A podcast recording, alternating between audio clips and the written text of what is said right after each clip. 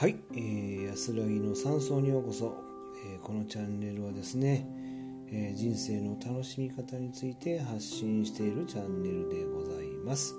えー、今回ですね、えー、皆様にお伝えしたいのはね、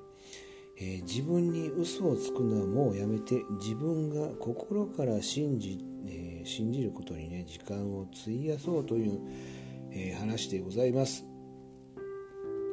え現在はですね風の時代と言われておりますけれども、え緊急事態宣言でね外出の自粛、えこれによって人々の心はとてつもない変化が起きているように、気がします、えそんな中でね私の思いをちょっと述べていきたいんですけれども、え今現在ですね、えミニマリズム、へのね行が始まっているような気がいたします。え、本当にあのミニマリストですね。そういった人いらっしゃいますよね。本当物がない生活ですよね。えー、ちなみにだからこのミニマリズムとは、えー、持ち物や所有を減らすことで、えー、物質的な執着やそれに伴うストレスを軽減させるということですね。本当に意味のあることに集中し、えー、時間とお金を使う生き方なんですよというね、えー、ことなんですよね。うんえー、私たちはこれまで持っていたものをね手放し始めていると徐々にね身軽になろうとしているんですよね。えー、返済まで、え、何十年もかかるようなローンまでして物を買うことに嫌気がさしている、ね、そういったところがあるのではないでしょうかと。えー、今の若い人に話を聞いてもね、えー、車についても興味はないですし運転免許は持っているけれどもカーシェアリングやレンタカーを利用して所有することには興味がないという人がとても多い。そんな気がいたします。逆にね、えー、バブル世代を知っているような50代以上の方がネットに出ているような、えデータを見ている限りね、え当に50代とかねそのバブル世代の方はまだ購買欲高いようでございます、まあ、それよりも若い人はですねパタゴニアとかスノーピークとかねアウトドアメーカーであの野外でいかにこう快適にね、えー、暮らしていくのかとかそんなことをなんか楽しんでるような気がいたしますね。はい。これまでね価値観というものはいい学校に入っていい会社に入って結婚して子供を産んでそして死んでいくというね価値観の一辺倒だったんですけども、えー、我々はですね立て続けに自然災害に遭いバブル崩壊に遭いリーマンショックに遭いそしてこのコロナに遭っている中にですね私たちは、えー、本当に何が大切なのかについて、えー、気づき始めているのではないでしょうか。え、自然の力をですね見せつけられて、えこの世は常なるものと知り、え、自分の在り方自分軸で生きていく人がどんどん増えてきているような気がいたします。え、副業するような人も増えてですね終身雇用でもなくなった中、え、息を殺して夕方まで、え過ごしている代わりにですね感謝をしたり、自分が何を大切にしていきたいのかを考える人がとても増えているような気がいたします。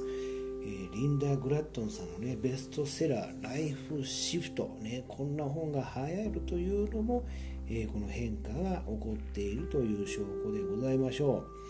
う。これまでのね多くの人々は教育仕事引退という3つのステージの人生を歩んできましたしかし寿命が伸びにつれ70代さらには80代まで働くことが当たり前となっていく時代でございます。また仕事のステージの長期化ですね、うん、これに伴いステージの移行を数多く経験するマルチステージの人生に突入するということでございます。そしてそしてそしてでそこで必要となるのはね、確率的な生き方にとら、えー、われず、生産、変身、ね、まあ、だから生涯の変身ですよね。生涯変身を続ける覚悟だということですね。人生は短いのでございます。永遠に続くわけではないのだから自分がどうしたいのか自分に嘘をつかないで、えー、問いつく続けることがですね、えー、大事になってくるのでしょう。えー、問い続けですね。自分がやるべき、えー、何かが見つかったならばそれに時間を皆さん費やしましょう。生活していくのにお金は大事だけれどもねお金ばかり追い求めてはダメです。お金も人生も両方ハッピーというのは最高なんだけれども二頭を追うものは一頭も得ずというのは古来から言われていることでございます、えー、お金もですね人生ともなるとですねいつの間にかお金に見せられてしまい、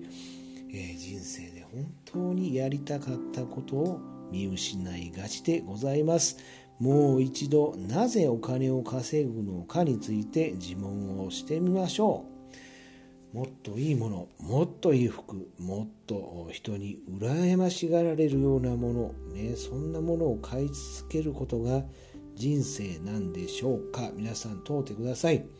えー、SNS でね見せ合いっこしているようになってね、えー、いる方もねそんな人もあなた見たことあるでしょう。ね。物を所有して気持ちがね一瞬上がるね、そんなことは本当わずかな時間だけです。まあ、そんなことに気づくとですね、もうそんなものはいらないなっていうマインドになってくるんですよね。うん、私はですね、30カ国ね、え旅をしているといろんな人に会うもので、えー、海外ではね、家族でバックパッカーをやっているような人も多くですよ。アフリカではキャンピングカーでね、旅を続けているような人も会いました。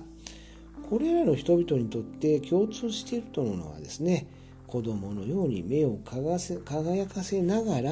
えー、話すということでございます、えー、私これまでね8年間労働相談をですね労働基準監督署、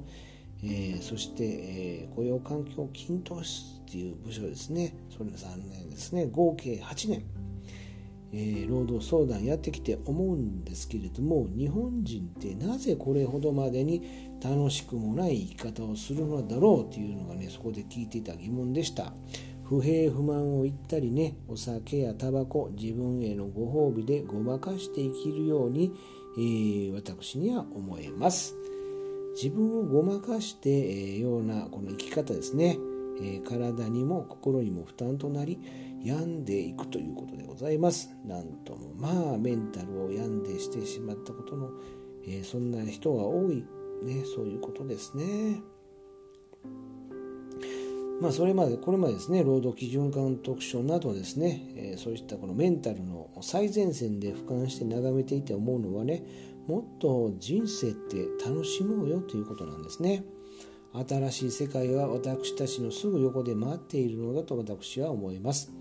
会社にね病気休暇というものが有給休暇とは別にあったりするものですけどもよくよく考えると病気になること前提っているんだろうかねっていうことなんですね。それよりも人生ワクワクして生きたり生きたりね、えー、世界を知るような休暇の使い方がいいのではないのだろうかと、えー、役所に勤務した時には思われたっていうことね,、えー、ね。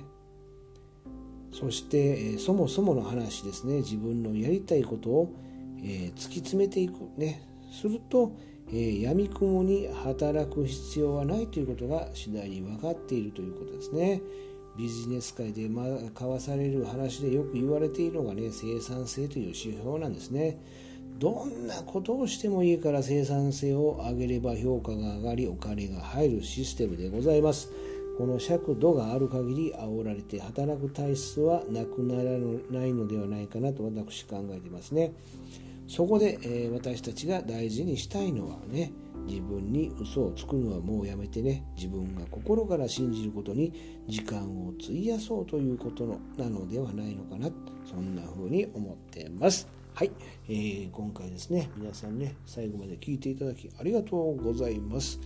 えー、私のですね仕事観であったりね、えこれからですね人生観であったりねどうなるかっていうことをねちょっとお話しさせていただきました、えー、皆さん最後まで聞いてくださってありがとうございます。それでは失礼いたします。